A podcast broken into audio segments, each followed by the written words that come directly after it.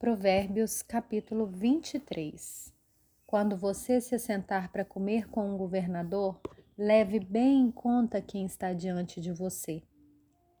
Encoste uma faca na sua própria garganta se você é glutão. Não cobice os pratos deliciosos que ele serve, porque essa comida é enganadora. Não se fatigue para ficar rico. Não aplique nisso a sua inteligência. Você quer pôr os seus olhos naquilo que não é nada? Porque certamente a riqueza criará asas como a águia que voa pelos céus. Não coma o pão do invejoso e nem cobice os seus pratos deliciosos, porque como imagina em sua alma, assim ele é. Ele diz: coma e beba, mas não está sendo sincero. Você vomitará o bocado que comeu e terá desperdiçado as palavras amáveis que falou. Não fale com um tolo, porque ele desprezará a sabedoria das suas palavras. Não remova os marcos antigos, nem entre nos campos dos órfãos, porque o redentor deles é forte e defenderá a causa deles contra você. Aplique o seu coração ao ensino e os seus ouvidos às palavras do conhecimento. Não deixe a criança sem disciplina porque se você a castigar com a vara, ela não morrerá. Você a castigará com a vara e livrará a alma dela do inferno.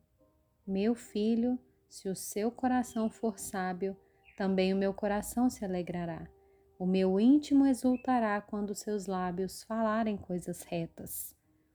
Não tenha inveja dos pecadores, pelo contrário, persevere no temor do Senhor todo o tempo, porque certamente haverá um futuro e a sua esperança não será frustrada. Escute, meu filho, e seja sábio. Guie o seu coração no caminho reto. Não se junte com os beberrões, nem com os comilões, porque os beberrões e os comilões acabam na pobreza, e a sonolência os levará a vestir trapos. Escute o seu pai que o gerou e não despreze a sua mãe quando ela envelhecer. Compre a verdade e não a venda. Compre a sabedoria, a instrução e o, e o entendimento. O pai de um justo fica muito feliz, e quem gerar um filho sábio terá nele a sua alegria. Dê essa alegria ao seu pai e à sua mãe e que se encha de felicidade aquela que o deu à luz. Meu filho, preste bem atenção no que eu digo e que os seus olhos se agradem dos meus caminhos, pois uma prostituta é como uma cova profunda e a mulher estranha é como um poço estreito. Como um assaltante, ela fica espreita e multiplica entre os homens os infiéis. Para quem são os ais? Para quem são os pesares? Para quem são as rixas?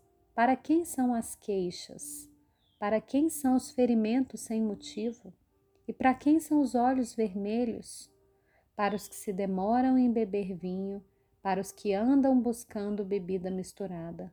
Não olhe para o vinho quando se mostra vermelho, quando resplandece no copo e desce suavemente, pois no fim morderá como a cobra e picará como a víbora. Os seus olhos verão coisas esquisitas e o seu coração levará a dizer coisas perversas. Você será como que se deita no meio do mar e como que se deita no alto do mastro do navio. Você dirá: Fui espancado, mas não doeu. Bateram em mim, mas eu não senti nada.